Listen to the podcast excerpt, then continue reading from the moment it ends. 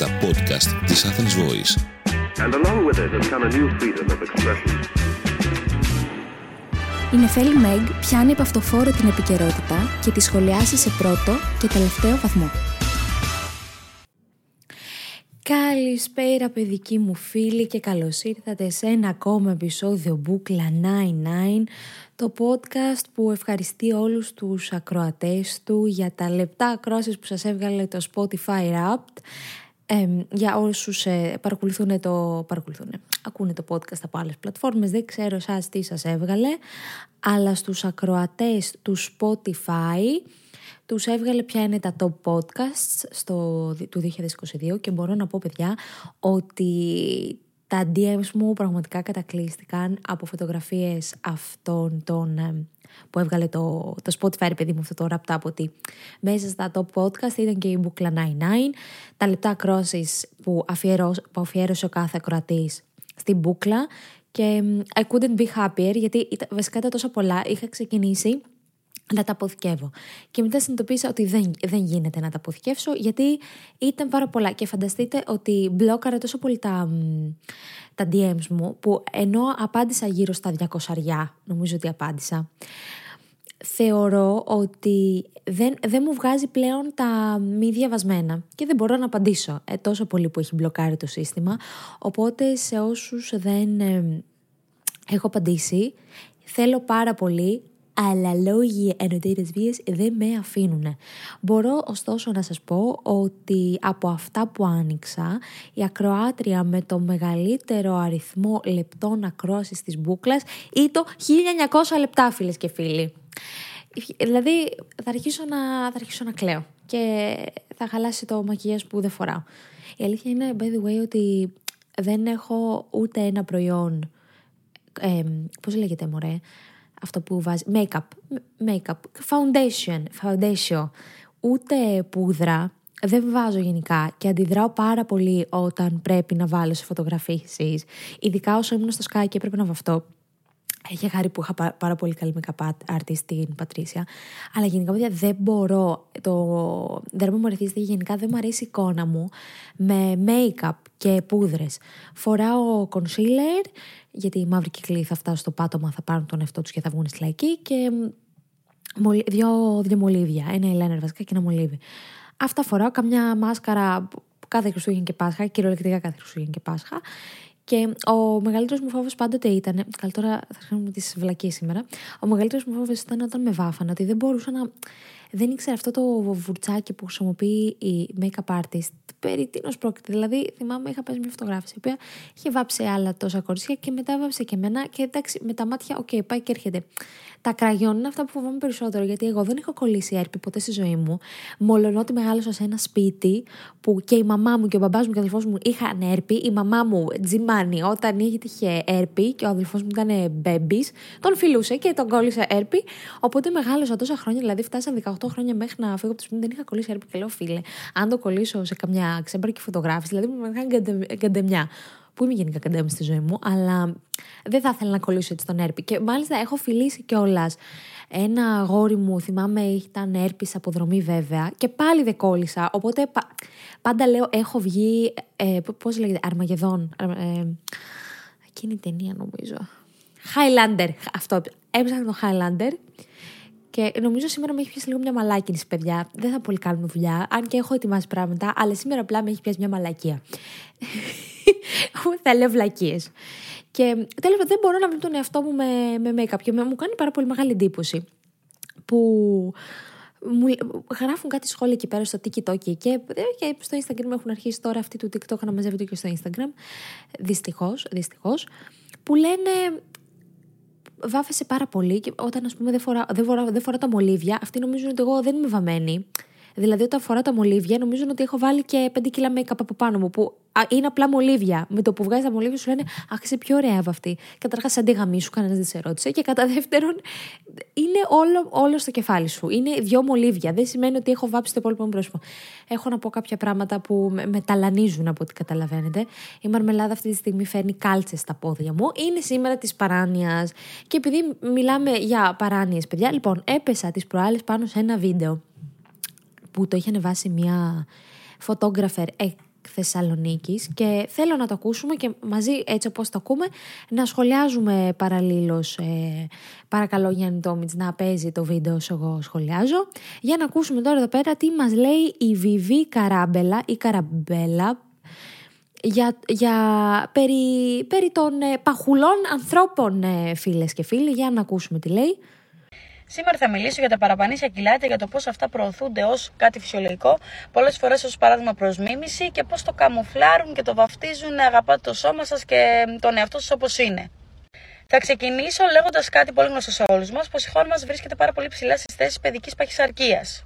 Γιατί άραγε; Anyway, γιατί τώρα κάποιος είναι ανορεκτικός, πέφτουν όλοι να τον φάνε και τον πιέζουν να πάρει κιλά, τον πιέζουν να φτάξει το σώμα του και την υγεία του; Γιατί, γιατί θα πάθεις τίποτα. Αλλά όταν κάποιος είναι παραπάνω κιλά, το βουλώνουμε και του λέμε να πάει να γίνει plus size model. Ποιον έχετε ακούσει, ποιον έχεις ακούσει κορίτσι μου να του λέει πήγε γίνει plus size model. Το plus size model στην Ελλάδα καταρχάς δεν είναι trend. Έχει ξεκινήσει εδώ και τρία χρόνια, δεν μπορούμε να πούμε ότι έχει γίνει trend, δηλαδή ο Χριστός και Απόστολος. Και ποιος σου είπε σένα ότι οι άνθρωποι στον κοντινό κύκλο των ανθρώπων αυτών που έχουν παραπάνει σε γελέ που τα ονομάζει δεν τους λέει τίποτα. Α συνεχίσουμε παρακαλώ. Επίσης, πόσες πιθανότητες έχει ένας άνθρωπος ο οποίος τρώει σωστά, ε, γυμνάζεται όσο μπορεί, είναι στα κατάλληλα κιλά, να πάθει σοβαρές ασθένειες ε, που σχετίζονται με τα κιλά και το πάχος και πόσες πιθανότητες έχει ένας άνθρωπος να πάθει τις ίδιες ασθένειες ενώ δεν γυμνάζεται, δεν προσέχει τη διατροφή του και δεν είναι στα κατάλληλα κιλά. Ναι, μα ε, δεν ξέρει ότι και οι ανορεξικοί ε, έχουμε ανεπάρκειες. Εγώ ήμουν έτοιμη να χάσω τον νεφρό μου, ας πούμε. Δεν, την, ε, δεν, δεν το ξέρει η κοπέλα, δεν έχει διαβάσει αρκετά, δεν πειράζει. Μπορεί να διάβασε δύο άρθρα και να σου είπε Τα ξέρω όλα. Αλλά να σε ενημερώσω, ε, αγαπημένη, αγαπημένη Βιβί, ότι και, και πάρα πολλοί δίνονται άνθρωποι παθαίνουν πράγματα και γι' αυτό πηγαίνουν στο νοσοκομείο όταν είναι ανορεξικοί, έτσι. Εγώ είχα χάσει την περίοδο μου για τέσσερα χρόνια. Αν αυτό δεν είναι πρόβλημα υγείας, δεν ξέρω τι είναι. Εσύ μπορεί να το θεωρήσει μέθοδο αντισύλληψης. Σου λέει, Α, δεν θα έχω περίοδο και τι πειράζει. Δεν θέλω να ακούσω άσχετα, δεν θέλω να ακούσω εξαιρέσεις. Εγώ ξέρω μία που εγώ ξέρω ένα να ή εγώ τρώω καλά όλη μου τη ζωή και έχω όλα τα κακά επάνω μου. Δεν θέλω να με ζαλάτε. Εγώ έχω ζάχαρο. Ωραία. Τώρα τελευταία του έχω αλλάξει τα φώτα. Δεν πάει πάρα πολύ καλά αυτό. Δεν σημαίνει ότι θα πιάσω κάποιο παιδί που έχει ζάχαρο να του πω ότι, OK, εγώ πέρασα τη φάση μου, μια χαρά ήταν κομπλέ, θα σε φάει ό,τι αηδία θέλεις. Ναι. Ποιος άνθρωπος που έχει παραπανήσει κιλά έχει πάρει άλλον άνθρωπο και του λέει φάε μέχρι να μην υπάρχει αύριο. Φάε μέχρι τον καναπέ. Ποιο, δηλαδή, δεν υπάρχει άνθρωπος που είναι 100 κιλά και λες σε άλλους ανθρώπους γίνει 100 κιλά. Ε, τόσο διαστραβλό. Τέλος πάντων. Εγώ ξέρω λοιπόν τι σημαίνει για τον οργανισμό μου να γυμνάζομαι, να τρώω σωστά και τι σημαίνει να μην γυμνάζομαι και να μην τρώω σωστά και να παχαίνω και να μην είμαι στα κατάλληλα κιλά. Πού θέλω να καταλήξω; Ο καθένας μας κάνει ό,τι θέλει και ό,τι του αρέσει. Δεν σημαίνει ότι θα πρέπει να προωθήσουμε και να πούμε σε κάποιον να κάνει κάτι έτσι απλά επειδή το κάνουμε εμείς. Σε καμία περίπτωση δεν μιλάμε για την εμφάνιση κανενός. Έχουμε πιάσει μόνο το θέμα της υγείας. Δεν θέλω να δω από κάτω σχόλια τα οποία θα είναι περιτά ω συνήθως. Πάμε να δούμε κάτι άλλο. Πόσα ζώα έχετε δει παχουλά; Πόσα ζώα έχουμε δει παχουλά. Α σου πω εγώ τη ζυγά της γειτονιάς που της ε, η κυρία Κικίτσα που της ταζει από εδώ πάνω.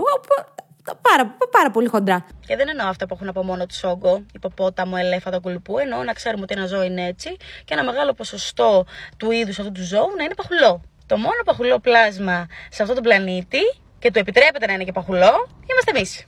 Εμείς, μάλιστα. Δηλαδή, συγγνώμη, κάνει έναν παραλληλισμό με τα ζώα. Ωραία.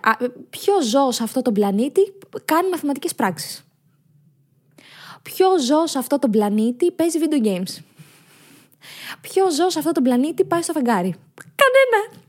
Τι λογική είναι αυτή; Καμία. Αυτή είναι η απάντηση, φίλες και φίλοι, για να συνεχίσουμε. Τέλος, θα ήθελα να πω ότι μαθαίνουμε στα παιδάκια και στους ανθρώπους να αγαπάνε το σώμα τους και τον εαυτό τους, ενώ στην πραγματικότητα θα έπρεπε να τους μαθαίνουμε να αγαπάνε το σώμα του και τον εαυτό τους, αλλά ότι αυτό συνεπάγεται με το να τον κρατάνε υγιή. Ναι. Μάλιστα. Ε, ε, ωραία, μπράβο Βιβί που τελείωσες. Ε, να πούμε ότι έχω να γνωρίσω στη Βιβί yoga instructors μια συγκεκριμένη τώρα έχω στο μυαλό μου, η οποία κάνει σανίδα και στέκεται στα χέρια τη. Και είναι πολλά παραπάνω κιλά. Δηλαδή τα στάνταρ της Βιβής είναι τι να σου πω, τζάμπο μέγεθο. Και είναι μια χαρά υγιής, ούτε ζάχαρο, ούτε τίποτα. Δηλαδή, πού θέλω να καταλήξω, πού καταλήγει όλο αυτό. Καταλήγει στο. Η Βιβή ουσιαστικά αυτό που θέλει να μας πει είναι ότι το να είσαι χοντρός είναι επιλογή, ρε παιδί μου. Και ε, ουσιαστικά, με, αν βγάλεις όλες άλλες τις μπούρδες που λέει, αυτό είναι το, το όλο concept της. Το ζήτημα όμως, αγαπητή Βιβί, που μάλλον δεν το έχεις ψάξει και πολύ το ζήτημα, αλλά και σε όποιον το πιστεύει εκεί πέρα έξω, δεν είναι τόσο απλό. Και θα σας εξηγήσω ότι εννοώ με ένα πάρα πολύ απλό παράδειγμα, έτσι όπως μου το έχει εξηγήσει και η δική μου ψυχίατρος, κάποτε όταν πήγαινα και έκανα για την ανορεξία. Λοιπόν, λαλαλά, ξυπνάς ένα πρωί, ένα πρωί αύριο και έχεις μπροστά σου δύο μπλούζες, ρε παιδί μου, μια ε, μαύρη και μια λευκή. Okay. Εδώ, μπροστά σε αυτές τις μπλούζες, μπορείς όντως να κάνεις μια επιλογή. Το να επιλέξει ποια μπλούζα θα βάλεις. Αρπάζεις μια μπλούζα, τη βάζεις και φεύγεις. Ό,τι και να επιλέξεις, το κάνεις με την ίδια προσπάθεια. Τώρα, σίγουρα έχετε ακούσει ότι για να χάσεις βάρος είναι απλά μαθηματικά. Πρέπει να καταναλώσεις λιγότερες θερμίδες από αυτές που κες. Κάπου το έχετε ακούσει, κάπου το έχετε διαβάσει, κάποιος σας το είπε, εν πάση περιπτώσει. Άρα, με αυτή τη λογική, όλοι έχουμε την επιλογή να τρώμε λιγότερο και να γυμναζόμαστε παραπάνω. Σωστά; Όχι σωστά, διότι αυτό το statement δεν λαμβάνει καθόλου υπόψη του μια πάρα πολύ σημαντική παράμετρο.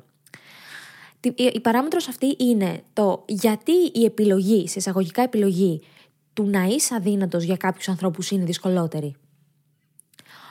Όλοι μας, πραγματικά θεωρώ, όλοι μας έχουμε ένα φίλο ή μία φίλη στην παρέα που ό,τι και να φάει, ρε παιδί μου, αλλά ό,τι και να φάει, ό,τι και να φάει, που κάθε εβδομάδα να τρώει δύο σκεπαστές, ε, μια κρέπα και ένα μίλξε και το σβήσιμο. Και αυτός ο άνθρωπος, ολόκληρο γουρούνι να το βάλεις να φάει, θα παρέμενε αδύνατος. Ας ονομάσουμε λοιπόν αυτό το άτομο αδύνατο μάκι. Okay.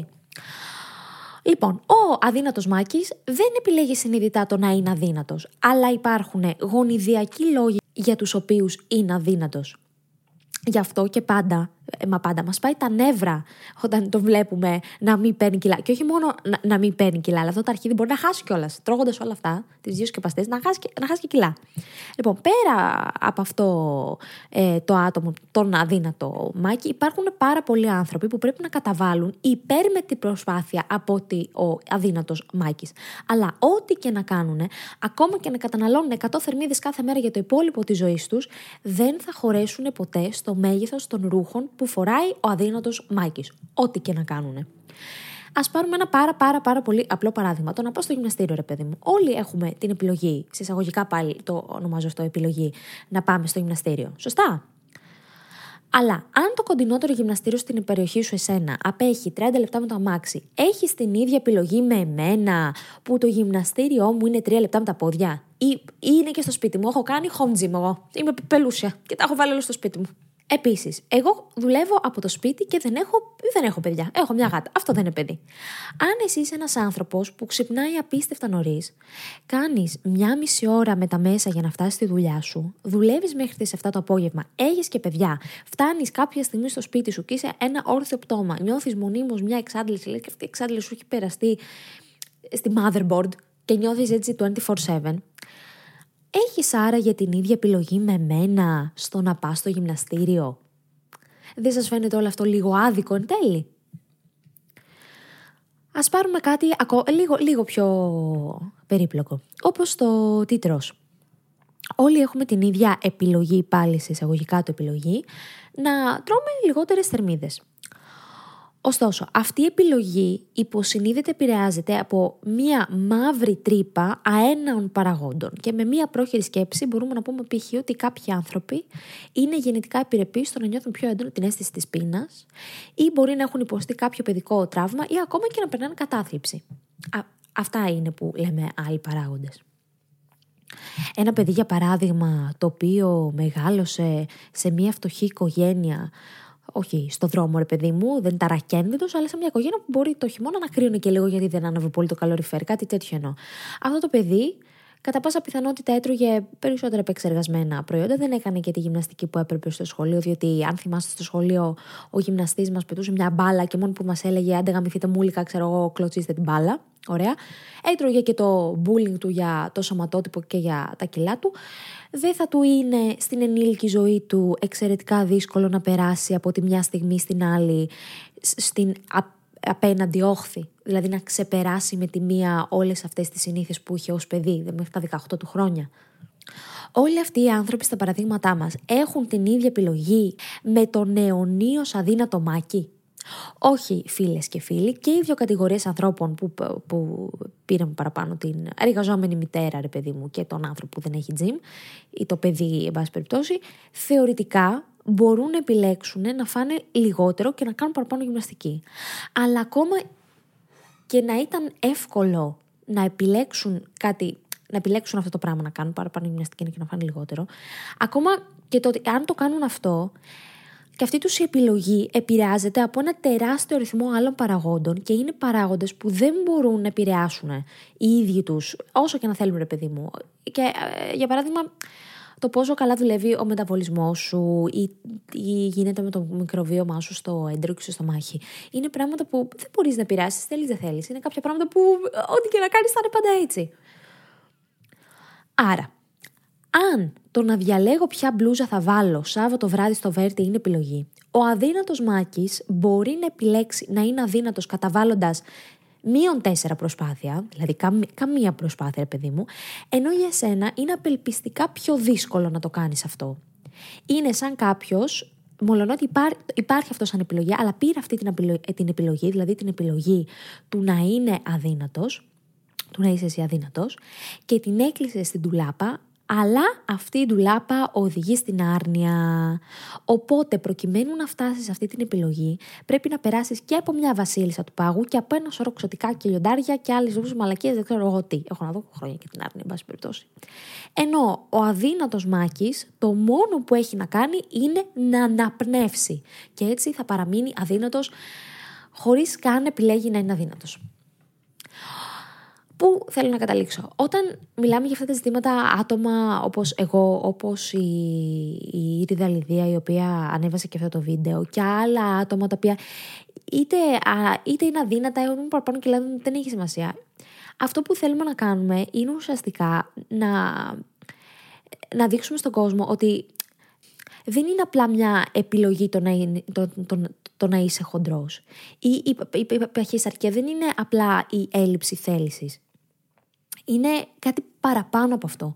Και λίγο να διαβάσεις δύο-τρία πράγματα πάνω σε αυτό, αντιλαμβάνεσαι ότι όντως δεν είναι μόνο αυτή η φάση σε αυτό. Και κρίμα που και αυτό το κορίτσι ε, είδα, σπουδάζει και νομική και παιδί μου, υποτίθεται νομική, είχαμε και μια λογική σκέψη. Τι να πω. Και μετά ε, και άκουγα τα βίντεο της, γιατί τη binge watch έκανα λίγο το content της και λέω, Νόμιζα ότι εγώ είμαι σπαστική σε αυτή τη ζωή στα social media και ότι κάποιος θέλει να μου χώσει μια σφαλιάρα παρόλο που συμφωνεί μαζί μου. Αλλά εν τέλει υπάρχουν και άλλα άτομα που είναι ακόμη χειρότερα παιδιά. Και κάπου εδώ θέλω να συνεχίσω με αυτή την παράνοια. Μπήκα λίγο σε μου, τώρα άρχισα να γλιστράει λίγο η φάση. Σήμερα είμαι λίγο έξαλλη. Λοιπόν, στο σημείο αυτό θέλω να καλωσορίσω και το χορηγό, τη χορηγάρα μας αυτή την εκπομπή που είναι η ΔΕΗ και αυτή την εβδομάδα θέλω να αναφερθώ στην ε, πρωτοβουλία αυτή της ΔΕΗ να διενεργήσει την πρώτη πανελλαδική έρευνα που επιχειρεί να ρίξει φως στη σύνδεση ανάμεσα στο γυναικείο ντύσιμο και τη βία. Το είχαμε πει και την ε, προηγούμενη φορά με αφορμή τη Διεθνή ημέρα για την εξάλληψη της βίας κατά των γυναικών. Η ΔΕΗ συνεργάστηκε με τον οργανισμό Women Act και την εταιρεία ερευνών Focus Bari. Ερεύνησε λοιπόν κατά πόσο συνδέεται το γυναικείο ντύσιμο και η βία κατά των γυναικών. Έκανα λοιπόν μια πάρα πολύ ωραία έρευνα, η οποία παιδιά είναι αναρτημένη στο di.gr. Είναι έτσι, όχι πολλές σελίδες, παρακολουθήσιμη και είναι φοβερά ενδιαφέρουσα. Να αναφέρουμε π.χ. ένα-δύο πράγματα που εμένα μου έκαναν ε, τρομερή εντύπωση. Είχαμε πει στο προηγούμενο επεισόδιο κάποια στατιστικά. Για παράδειγμα, από αυτά που διάβασα κι εγώ, ένας στους δύο άντρες δηλώνει ότι μια γυναίκα πρέπει να προσέχει για να μην προκαλέσει κάποιον να προβεί σε σεξουαλική παρενόχληση εναντίον της. Είναι μια αντίληψη αυτή, νομίζω το καταλαβαίνουμε, που έμεσα μετακυλεί την ευθύνη ή μέρος αυτής της ευθύνης στο θύμα, δηλαδή τη γυναίκα, και επιτρέπει, δικαιο... και επιτρέπει ε, δικαιολογητικά, ουσιαστικά δίνει δικαιολογητικά και άφεση αμαρτιών στον θήτη άντρα. Εντάξει, ε, και γυναίκα, γυναίκα. Βία, αλλά βία κατά των γυναικών το έχουμε πιο πολύ σαν άντρας προς ε, γυναίκα. Και ένα άλλο, ας πούμε, που μου έκανε πάρα πολύ μεγάλη εντύπωση, ότι μέσω της έρευνας παρατηρήθηκε επίσης και η τάση να αποδίδονται ευθύνες στη γυναίκα, σαν να μπορεί να αποτρέψει την παρενόχληση και το βιασμό της, αν προσέξει τον ντύσιμό της, ότι αυτή φταίει που ντύθηκε έτσι. Και κάτι που ουσιαστικά γνωρίζουμε αυτοί που έχουμε μυαλό, ότι εμπειρικά δεν ισχύει. Ε, αν θυμάστε κιόλας υπήρχε μία έκθεση του ΟΗΕ, το What Were You Wearing, με τα, που αφορούσε τα...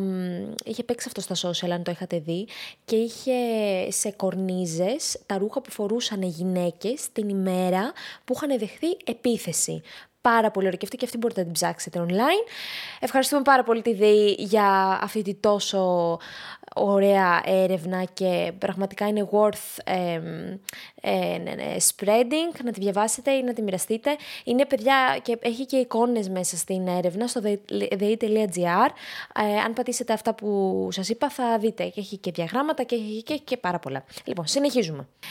Νέος νόμος για το ΕΣΥ, Εθνικό Σύστημα Υγείας, φίλες και φίλοι, και θέλω να σας πω ότι για αυτό το ζήτημα είμαι πραγματικά αναρμόδια να κρίνω, γιατί υπάρχουν κάποια τεχνικά ζητήματα τα οποία δεν γνωρίζω. Οπότε τι έκανα, Ζήτησα από έναν ε, φίλο μου, ο οποίος ε, είναι γιατρός, τον οποίο τον ξέρω από την Έδεσα, τον ξέρει και ο Γιάννης, στο ο Περατέρ, τον Σίμω τον Ξενίδη, ο οποίος είναι ένας άνθρωπος, η ιστορία του που είναι πάρα πολύ ενδιαφέρουσα σχετικά με αναρχικές ομάδες στη Θεσσαλονίκη, σχετικά με το πόσο πάλεψε μέσα στο δημόσιο νοσοκομείο. Γενικότερα ήταν πάρα πολλά χρόνια στο δημόσιο νοσοκομείο, μέχρι που δεν άντεξε τη φάση και έφυγε, όπως κάνουν και περισσότερα παιδιά και πηγαίνουν στο εξωτερικό. Ο Σίμω δεν πήγε στο εξωτερικό, απλά στράφηκε στον ιδιωτικό ε, κλάδο της ε, ιατρικής και τον ρώτησα για αυτό το νομοσχέδιο, το οποίο πραγματικά και στην ψηφοφορία του ούτε, ούτε δύο Αθάνας ο Πλεύρης δεν πήγε να το ψηφίσει. Ήταν κάποιοι εκεί πέρα 18 της Νέας Δημοκρατίας που κουτσά στραβά προσπάθησαν να επιχειρηματολογήσουν υπέρ του, αλλά γενικά δεν είδα μισό άρθρο, ρε παιδί μου, που να λέει ότι ήταν κάτι καλό. Και ρώτησα το Σίμω να μας πει γιατί είναι τόσο για το μπούτσο αυτό το νομοσχέδιο. Και ας ακούσουμε τι είχε να μας πει. Πρώτα μας λέει ε, ε, μέσα, μέσα άκρες τι συνέβαινε, πότε, πότε ιδρύθηκε το ΕΣΥ, γιατί το ΕΣΥ ε, ιδρύθηκε επί Παπανδρέου και τι υπήρχε πριν από αυτό. Μετά μας λέει ποια είναι τα δύο κομβικά σημεία τα οποία ουσιαστικά μετατρέπουν το δημόσιο νοσοκομείο σε ένα μαγαζί και ότι από, αυτό εποφελούνται οι γιατροί κατά κύριο λόγο και ότι ουσιαστικά είναι σαν ένα σοκολατάκι να δίνει στους γιατρούς και, και είναι κάτι καλό, καλό για αυτούς με την έννοια ότι θα μπορούν να βγάζουν παραπάνω χρήματα και να είναι και στο ιδιωτικό κλάδο και στο δημόσιο. Τέλος πάντων, ακούστε τον άνθρωπο και ε, θα καταλάβετε. Αυτό που είχαμε καταφέρει μέχρι χθες, χάρη στο μεγάλο Αντρέα Παπανδρέου, ήταν ότι είχαμε ένα εθνικό σύστημα υγείας. Μέχρι το 83 και την ίδρυση του ΕΣΥ, όποιος ήταν πλούσιος έφερε τον γιατρό στο σπίτι και οι υπόλοιποι οι φτωχοί κοινοσούντες ήταν στις εκκλησίες, σε φιλόπτωχα ιδρύματα, σαν τους καημένους. Κύριε Αγκάγκα τώρα και ο κύριος Πλεύρης δεν ξέρω αν οραματίζονται μια αντίστοιχη κατάσταση, αλλά κάνουν δύο-τρει αλλαγές οι οποίες μας πάνε προς τα εκεί. Το πρώτο είναι ότι ανοίγουν με ιδιωτικό τρόπο τα απογευματινά χειρουργία και ιατρία. Δηλαδή, ξαφνικά το νοσοκομείο το απόγευμα είναι μαγαζάκι, το πρωί είναι δημόσιο. Και διώχνουν και τους γιατρούς που είναι δημόσιοι υπάλληλοι στα ιδιωτικά τους ιατρία. Θα μπορείς να είσαι part-time στο νοσοκομείο, δύο-τρεις μέρες, να τραβάς κόσμο στο απογευματινό σου ιατρείο και αν είσαι χειρουργός, να τους τραβάς και το πρωί ή το απόγευμα στα χειρουργεία με πληρωμή μαύρη και στη τσέπη σου. Τώρα πρέπει να δούμε ότι ο κύριος Πλεύρης και η κυρία Γκάγκα μάλλον έχουν πολύ έντονη σεξουαλική ορμή. Θέλουν να μας βάλουν όλους ένα μενάζα τρουά ως σεξ toy στην πραγματικότητα, την υγεία μας. Και το παιχνίδι των ειδονιστών θα παίζουν οι ίδιοι, οι γιατροί και φυσικά οι επενδυτές που βάζουν τα λεφτά τους στην υγεία. Ε, οι αλλαγές είναι πολύ σημαντικές. Να πούμε ένα πολύ απλό παράδειγμα. Αν θες να κάνεις ε, ένα χειρουργείο χολής και είσαι φτωχός και δεν έχεις κανένα μέσο, δεν έχεις κανένα μπάρμπα, παίρνεις ένα τηλέφωνο στο 1535, σου λένε σε τρεις μήνες πρωινό και μετά πας εκεί και σου λένε σε ένα εξάμεινο θα μπείτε στην πρωινή λίστα. Αν όλα πάνε καλά, κάνεις το σταυρό σου, πάλι θα δώσεις κανένα διακοσάρι στο χειρούργο και κανένα εκατοστάρι στον αισθησιολόγο, δηλαδή αυτά είναι τα στάνταρ ποσά. Τώρα ανοίγεις λίγα παραπάνω, Βρίσκεις ποιος είναι στο νοσοκομείο, πας στο απογευματινό του ιατρείο, του δίνεις τη 200 εκεί πέρα και σου λέει θα σε βάλω αύριο μεθαύριο σε μια εβδομάδα στα επίγοντα και από εκεί θα μπεις χειρουργείο. Κράτα και 5 εκατοστάρικα να τα μοιραστούμε με τον αναισθησιολόγο, την προϊσταμένη, να πιούμε και κανένα ουσκάκι να γουστάρουμε και έχεις ξεμπερδέψει σε μια εβδομάδα. Φυσικά, η, το πότε γίνονται τα χειρουργία πρέπει να είναι κριτήριο ιατρικό και όχι οικονομικό. Δηλαδή, έχεις παραπάνω φράγκα, άρα έρχεσαι μπαμ μπαμ και βγάζεις τη χολή. Γιατί άλλο μπορεί να είναι μια γιαγιάκα και αν πάθει παγκρεατίτητα να τη χάσουμε τελείως και να κλαίμε. Ε, φυσικά θα αυξηθούν και οι δαπάνες που οδηγούν σε οικονομική καταστροφή της οικογένειας, που είμαστε ήδη πολύ ψηλά. Δηλαδή, για να μην πεθάνει η μπαμπάκα σου, η μαμάκα σου, θα πρέπει να πουλήσεις τα χωραφάκια, τα σπίτια, ξέρω εγώ, από εδώ και από εκεί. Και μετά δεν θα έχεις ούτε να φας. Αυτό ήδη συμβαίνει στη χώρα. Ε, να πούμε, εννοείται ότι οι κερδισμένοι είναι οι γιατροί. Θέλω πολύ ο δικηγόρος μου να είναι αδίστακτος, να είναι παραδόπιστος. Αλλά με τον γιατρό κάπως δεν μου αρέσει πολύ σαν ιδέα αυτή η κατάσταση. Οι γιατροί θα μπορούν να έχουν ό,τι γουστάρουν, θα είναι βασιλιάδες και η υγεία μας θα είναι έτσι ένα πολύ καλό ε, εμπόρευμα για να βγάζουν φράγκα. Και φυσικά όχι απαραίτητα αποτελεσματικά, αλλά μπορεί να κάνεις και 15 εξετάσει παραπάνω, ρε αδερφέ. Άμα είναι να βγάλω κανένα χιλιάρικο εγώ, ή το, το ένα νοσοκομείο, ή ο άλλος ιδιώτης. Αυτό δεν μας προβληματίζει. Ε, φυσικά το πρόβλημα πάντα είναι οι πολύ φτωχοί και αυτή είναι πάντα μια ομάδα που μεγαλώνει. Δηλαδή τώρα οι φτωχοί δεν είναι λίγοι, δεν είναι ένα 10%, είναι ένα πολύ μεγάλο ποσοστό.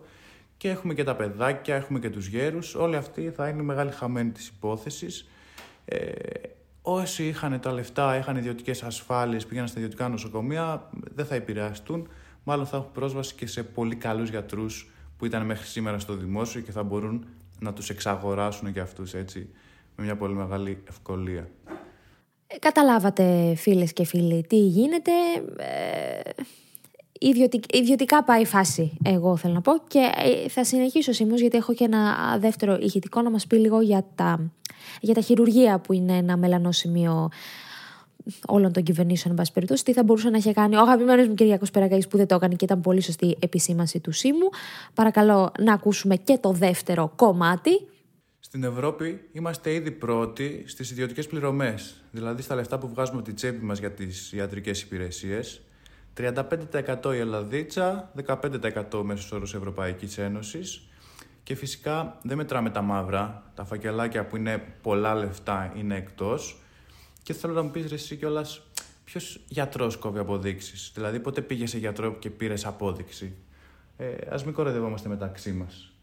Τώρα, ο κύριος Πιερακάκης επίσης έχει καταφέρει πάρα πολλά στη ψηφιοποίηση, έχει τρομερές τεχνικές ικανότητες, Μάλλον δεν τους ζητήσαν ακόμα να κάνει ψηφιακές τις λίστες των χειρουργείων για να έχουμε απόλυτο έλεγχο και το τι γίνεται το πρωί στο νοσοκομείο. Γιατί ξέρουμε ότι το δωρεάν, το πρωινό, το κερδίζει αυτός που έχει γνωστό πολιτικό και παίρνει ένα τηλέφωνο, έχει γνωστό βουλευτή ή δίνει τα περισσότερα χρήματα στα απογευματινά ιατρία μέχρι σήμερα μόνο καθηγητών ή στρατιωτικών. Αυτή ήταν η προνομιούχοι.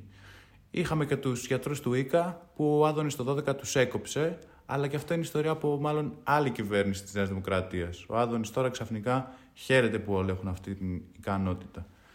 Ε, τα ιδιωτικά ιατρία επίσης χαίρονται, θα πάρουν πολύ καλούς γιατρούς από το νοσοκομείο να βγάζουν έξτρα φράγκα και φυσικά το νοσοκομείο θα μείνει ε, έτσι, ένα κενό κτίριο, κανείς δεν θα απασχολείται μόνιμα σε αυτό, δεν θα έχει συνέχεια η θεραπεία σας. Δηλαδή, θα πηγαίνετε στο νοσοκομείο, θα νοσηλεύεστε.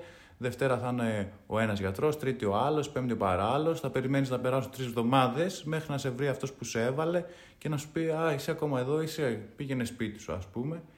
Ή η γιαγιάκα που χρειάζεται ειδική φροντίδα ή ο καρκινοπαθής που χρειάζεται ειδική φροντίδα θα έχει τον κάθε τυχαίο κάθε μέρα που θα πρέπει να μάθει από την αρχή ένα πολύ δύσκολο έτσι και μεγάλο ιστορικό και μέσα σε αυτό το πλαίσιο θα γίνονται απίστευτα λάθη πάντα εις βάρος της υγείας μας και αντίθετα με το σκοπό που έχουμε να θεραπεύουμε τον κόσμο. Να ευχαριστήσω πάρα πολύ το Σίμω για τις πληροφορίες του. Ε, τι να σας πω, εμένα με πείθει ότι αυτό δεν είναι κάτι καλό και δεν ήμουν ποτέ σε νοσοκομεία να νοσηλευτώ τόσο, τόσο, τόσο πολύ καιρό και κρίμα. Γιατί δεν αντιδρούμε σε κάποια πράγματα, κάποια πράγματα περνάνε έτσι. Αλλά αυτό που, είχα πει, που είπα και στο Σίμω είναι ότι δεν είναι αναγκαίο μια ρύθμιση να εφαρμοστεί εδώ στην Ελλάδα. Μπορεί και να μην εφαρμοστεί ποτέ. Α, όσο αφορά όμως αυτό, επειδή το είπα και πριν ότι είναι σαν σοκολατάκι, συμφέρει τους γιατρούς να εφαρμοστεί. Αν ήταν κάτι που δεν συνέφερε, ας πούμε, τους γιατρούς να εφαρμοστεί, θα αντιδρούσαν τόσο, μα, τόσο πολύ που θα, θα άλλαζε. Πώς ήταν τότε, αν θυμάστε πριν δύο χρόνια, με το άρθρο 8 εκείνου του νόμου για τους καλλιτέχνες, που ήταν κάπως άλογο κρισία και είχαν κάνει μια τεράστια πορεία και τέλεια ήρθε. Αυτό μιλάμε για μαζική κινητοποίηση, αλλά να είναι μαζική, μην είναι 20 άτομα από το ΠΑΜΕ, ξέρω εγώ, να είναι όλη Κίνα, είναι 40.000. Αυτό, αυτό πάει να πει ότι αντιδράμε συλλογικά. Αυτό είναι μια άλλη συζήτηση. Και πριν περάσω στον ε, ανδρικό εγκέφαλο που θα είναι λίγο κατα, καταγγελτικός αυτήν την εβδομάδα γιατί κάπου λίγο νευρίασα, θέλω να σας πω για μία είδηση, δεν ξέρω αν το είδατε, που το Διπεθέ Πάτρας ανέβασε μια παράσταση και ο καλλιτεχνικός διευθυντής είπε ότι ήταν ένας ανδρικός ρόλος και δεν μπορούσε να βρει έναν ε, άντρα χορευτή να παίξει αυτό το ρόλο. Άντρα χορευτή με τις δικές του προδιαγραφές, οι οποίες όπως δήλωσε ήταν να, είναι straight άντρας ουσιαστικά και να μην είναι γυναικωτός, αυτό, αυτές είναι οι προδιαγραφές του, κλαίω, και έβαλε μια γυναίκα να παίξει το ρόλο του άντρα. Και βγήκαν οι μανούλες του facebook και κάθε μανούλες να λένε, να διαμαρτύρονται για αυτήν την παιδική, παιδική παράσταση ήταν η συγγνώμη και πώς ε, τον ανδρικό ρόλο παίζει μια κοπέλα χορεύτρια και το, το μελα, μελανό σημείο για, για τις μανούλες του facebook είναι ότι φι, φιούνται αυτές οι δύο κοπέλες που τίθεται φύγεται ένας άντρας μια γυναίκα αλλά είναι δύο γυναίκες που φιούνται και γράφουν ρε παιδί μου τι, τι, τι, το παιδί μου τώρα αρχίζει και, και έχει απορίες δηλαδή τι πρέπει να κάνω ε, τι πρέπει να κάνω, πνίξ το. Γιατί πρέπει να έχει απορίες. Πνίξ στον Κεάδα κι αυτό. Τα παιδιά να έχουν απορίες. Πού ακούστηκε αυτό ρε με τα παιδιά να έχουν απορίες, δηλαδή αν είναι δυνατόν. Τι πιο υγιές, τι πιο υγιές να έχει το παιδί απορίες, σημαίνει ότι δεν μεγαλώνει στο σκοταδισμό. Σημαίνει ότι θέλει να μάθει για να σκεφτεί, να αναλογιστεί και να διαμορφώσει άποψη. Είναι ευλογία ένα παιδί να έχει απορίες. Μέσα πραγματικά από τις απορίες τα παιδιά διαμορφώνονται και ο γονιός μπορεί, μπορεί να του διδάξει πράγματα, να του διδάξει για την ισότητα, για την αγάπη, για ξέρω εγώ το, τις διακρίσεις που γίνονται και δεν θα έπρεπε να γίνονται. Όταν τα παιδιά δεν έχουν απορίες, ουσιαστικά γίνονται άβουλα και κενά πλάσματα. Πραγματικά είναι, είναι τραγικό να, να φοβάστε εσείς που είστε γονείς τα παιδιά, τα παιδιά τα δικά σας να έχουν απορίες. Δηλαδή, οι γονείς μας μεγάλωσαν με γονείς, ακόμα και η δικιά μου γενιά, που ε, καταπνίγονταν οι, οι απορίες και δείτε πόσο καλά κατέληξε αυτό. Οπότε, ναι, αυτό ήθελα να μοιραστώ μαζί σας. Tragic, κάτε με. Και θέλω να... Θέλω παιδιά, θέλω παιδιά, σε αυτόν τον ανδρικό εγκέφαλο, θέλω να μιλήσουμε για το φαινόμενο. Αυτό να πω πολύ γνωστό φαινόμενο. Δεν ξέρω αν ονομάζεται mansplaining, δεν νομίζω ότι θα. Θα σας πω τι θέλω να πω και θα το συζητήσουμε. Λοιπόν, είναι ένα φαινόμενο που εμένα μου τυχαίνει συχνά, γιατί όπως ε, ως γνωστόν επιλέγω ε, τον, ε, το να μοιράζομαι πράγματα, τον δημόσιο εξευτελισμό, ε, το περιεχόμενο δηλαδή από την αξιοπρέπεια. Ε, Χαρτολογώντας εννοώ, επειδή μοιράζομαι πάρα πολλά πράγματα μαζί σας. Τέλος πάντων, θέλω να μιλήσω αυτό το φαινόμενο που όταν μια γυναίκα αποστάρει για μια σκατένια εμπειρία που είχε με έναν άντρα, ρε παιδί μου, που της φέρθηκε χάλια. Όπως π.χ. είχα πει εγώ σε ένα προηγούμενο επεισόδιο, ότι τραβιόμουν με ένα τυπά, ο οποίος μου έλεγε θα σε πάρω τηλέφωνο σε 10 λεπτά και δεν με παίρνει ούτε σε 10 χρόνια, ας πούμε. Και λέω αυτό, πώς για τον Μπούτσο είναι ο τύπος. Εν πάση περιπτώσει. Και κάπου πάντα βρίσκεται στο comment section below ένας ε, άντρας, ψήφο άντρας είναι, που λέει με ύφος έτσι σοφού γέροντα, δεν είναι όλοι οι άντρες έτσι. No shit fucking Sherlock. No fucking shit. No shit. Δεν μας λες και κάτι νέο φίλτατε μπάμπι από το κορδελιό Θεσσαλονίκης. Προφανώς υπάρχουν πάρα πολλοί άντρες που είναι καλοί εκεί έξω και προφανώς κάθε άνδρας εδώ σε αυτό το, το, το πλανήτη, ρε παιδί μου, στον planet Earth δεν συμπεριφέρεται σκατένιας, η συμπεριφορά του είναι ε, διαφορετική. Δηλαδή, θεωρώ, θεωρώ περιττό κάθε φορά που κάποιος κάνει μια δήλωση να λέει ναι, αλλά όχι όλοι. Δηλαδή, είμαστε μεγάλοι και όριμοι για να μπορούμε αυτό να το διαχωρίσουμε. Θεωρώ τώρα εγώ βέβαια. Αν λοιπόν, επιστρέφω. Αν λοιπόν φίλε Μπάμπη, εσύ που κάνεις το σχόλιο, Τυχαίο το όνομα Μπάμπη, έτσι το είπα. Ε, αν εσύ λοιπόν παίρνεις το, το κοράσι σου τηλέφωνο όταν του λες ότι θα τον πάρεις τηλέφωνο και δεν είσαι σαν αυτό το τυπά που εγώ περιγράφω ανωτέρω, τότε δεν θα έπρεπε να παίρνεις αυτό που λέω εγώ προσωπικά. Δηλαδή δεν θα έπρεπε να προσβάλλεις από αυτό που σου λέω εγώ. Και ξέρεις τι θα μπορούσε να κάνεις; Να συνεχίσεις να σκρολάρεις σαν κάθε άνθρωπο που έχει δουλειά σε αυτόν τον πλανήτη και δεν κάθεται να μιζεριάζει και να, να λέει πίτες να λέει. Και εγώ, αν δω κάποιον άντρα να λέει ε, οι γυναίκες είναι γκρινιάρες, Ξέρεις, θα πω από μέσα μου. Ναι, μερικές φορές είμαστε γκρινιάρες, όχι όλες βέβαια. Ναι, αλλά δεν θα το γράψω. Γιατί ξέρεις τι, έχουμε και δουλειές, φίλε Μπάμπη. Έχουμε και δουλειές. Και δεν καθόμαστε να είμαστε μικροπρεπείς και να ασχολούμαστε με αυτά τα πράγματα. Γιατί είμαστε λογικά άτομα και μπορούμε να κατανοήσουμε ότι ναι, προφανώς δεν είναι όλοι οι άνθρωποι έτσι. Πρέπει να πάρω και ένα πιεσόμετρο σε λίγο, γιατί δεν το νιώθω καλά όλο αυτό το, το, το, το πράγμα. Οπότε, μπορείς απλά να το αγνοήσεις όλο αυτό και να αφήσεις εμάς τους υπόλοιπους να μοιραζόμαστε τις κοινέ μας εμπειρίες, να συνεχίσουμε να κράζουμε όπως κράζουν όλοι οι άνθρωποι, τον άνθρωπο που μας συμπεριφέρθηκε άσχημα και να κάνουμε πατ-πατ στον νόμο του άλλου και να πούμε ότι εγώ σε καταλαβαίνω γιατί το έχω περάσει. Αυτός είναι ο σκοπός που κάποιος μοιράζεται μια τέτοια εμπειρία. Να βρει και άλλα άτομα εκεί έξω που μοιράστηκαν την ίδια εμπειρία και να κλάψουμε όλοι μαζί ομαδικά σε ευριακή στάση στο πάτωμα. Είναι πραγματικά περίεργο που όταν μια γυναίκα αναφέρεται στην συνεχή καταπίεση και στην κακή συμπεριφορά που δέχεται από άντρες, με τη μορφή του να μοιράζεται ρε παιδί μου αυτή την εμπειρία, αντί η πρώτη αντίδραση του Μπάμπη και του κάθε Μπάμπη από το κορδελιό Θεσσαλονίκης να είναι ρε, εσύ, λυπάμαι που σου συνέβη όλο αυτό. Πραγματικά λυπάμαι. Και μακάρι να την απονέει με παράδειγμα ε, προς άλλους άντρες να είναι, να είναι τόσο καλός εγώ. Ξέρω εγώ, αντί να σου πει ότι να έχει αυτό το, το, το έμπαθη, τη συνέστηση και να σε καταλάβει. Όχι, ρε φίλε. Η αντίδραση του Μπάμπη από το κοροϊδίο Θεσσαλονίκης, ποια είναι, φίλες και φίλοι, ποια είναι. Ε, όχι, δεν το κάνουν όλοι αυτό. Δηλαδή, αν δεν βάλουμε μπροστά από την οποιαδήποτε πρότασή μας την αόριστη αντωνυμία κάποιος, αυτό τι σημαίνει; Ότι τι. Θα έχεις πρόβλημα. Έχεις πρόβλημα αυτό. Πρέπει παντού να μπαίνει αυτό το, το, το, το γαμημένο το κάποιος είναι σημειολογία. Δεν σημαίνει κάτι. Απλά το λέμε γιατί πρέπει να, να μπει κάποιος. Σας είπα, ο σκοπός είναι άλλος. Ο σκοπός είναι να κάνεις call out, κακοποιητικές συμπεριφορές και να πεις ότι ξέρεις. Αυτό που κάνεις, το να λες να με πάρεις τηλέφωνο και να μην με παίρνεις ποτέ και εγώ να περιμένω σαν μαλάκας πάνω το ακουστικό, είναι κακό, είναι τζιζ, είναι τοξικό. Just stop doing it. Αυτός είναι ο σκοπός του να μοιράζεσαι τέτοιες εμπειρίες online, on fucking online. Παλιά δεν υπήρχε το online, το κάναμε όταν βγαίναμε για coughing. Τώρα το κάνουμε online. Και τις περισσότερες φορές αυτό που με κάνει πραγματικά έξαλλη, έξαλλη, είναι ότι αυτός ο Μπάμπης από το κορδελιό Θεσσαλονίκης συνοδεύει και αυτό το σχόλιο του με το Ηρέμησε λίγο, μέσα στα νεύρα είσαι. Όχι, φίλε Μπάμπη, δεν θα ηρεμήσω. Όχι, δεν θα τσιλάρω. Όχι. Mm-mm. Μη φά. Και δεν θα τσιλάρω, διότι θεωρώ ότι μιλάω εκ μέρους όλων των γυναικών όταν λέω ότι πραγματικά ρε φίλε κουραστήκαμε. Θέλουμε απλά να μας ακούσετε, απλά να ακούσετε τι λέμε. Ε, είμαστε past. Έχουμε περάσει αυτή την εποχή που γυναίκες απλά ήμασταν παθητικά δέκτριες πραγμάτων. Και πρέπει να χαμογελάμε κιόλας για να μην σας χαλάσουμε την αισθητική. The aesthetic. Όχι, φίλε, τώρα και εμείς θέλουμε aesthetic.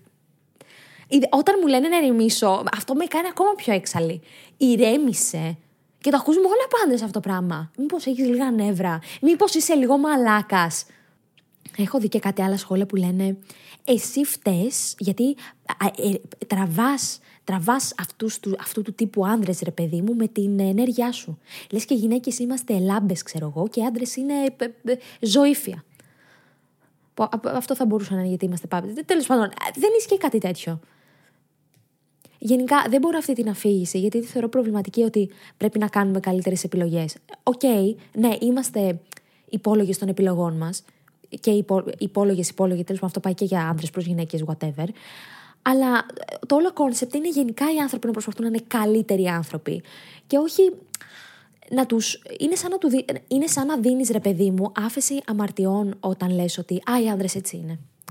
Όχι, ρε φίλε, μπορείς να γίνεις καλύτερος άνθρωπος είτε είσαι άνδρας είτε είσαι γυναίκα. Δεν έχει καμία μα καμία διαφορά. Αυτά είχα να πω σήμερα για τον ανδρικό εγκέφαλο, γιατί λίγο, λίγο και κάπου όπα. Αν ε, έχετε δεχτεί και εσείς αυτή τη μορφή της συμπεριφοράς Μπορεί να είστε και άντρα και να το έχετε δεχτεί. Εγώ δεν, εγώ δεν κρίνω. Εγώ απλά ε, περιγράφω τη δικιά μου οπτική γιατί είχα εμπειρίες με άντρες. Μπορεί να υπάρχουν και άντρες προς γυναίκες, λοιπόν. Οπότε πάει και στα δύο φύλλα αυτό. Για να με πείτε και whatever, με πείτε whatever. Να μου στείλετε μία ε, μαύρη καρδιά, μαύρη, μαύρη και άραχνη, αν σας έχει συμβεί κάτι αυτό και είστε κι εσείς έξαλες, παύλα έξαλλοι. Και μια, μια μαύρη καρδιά, μια μαύρη καρδιά γιατί δεν νομίζω ότι έχει και κάποιο νόημα να ζητήσουμε κάποιου άλλου είδους καρδιάς, διότι εδώ πέρα μιλάμε για ένα κοινό προβληματισμό.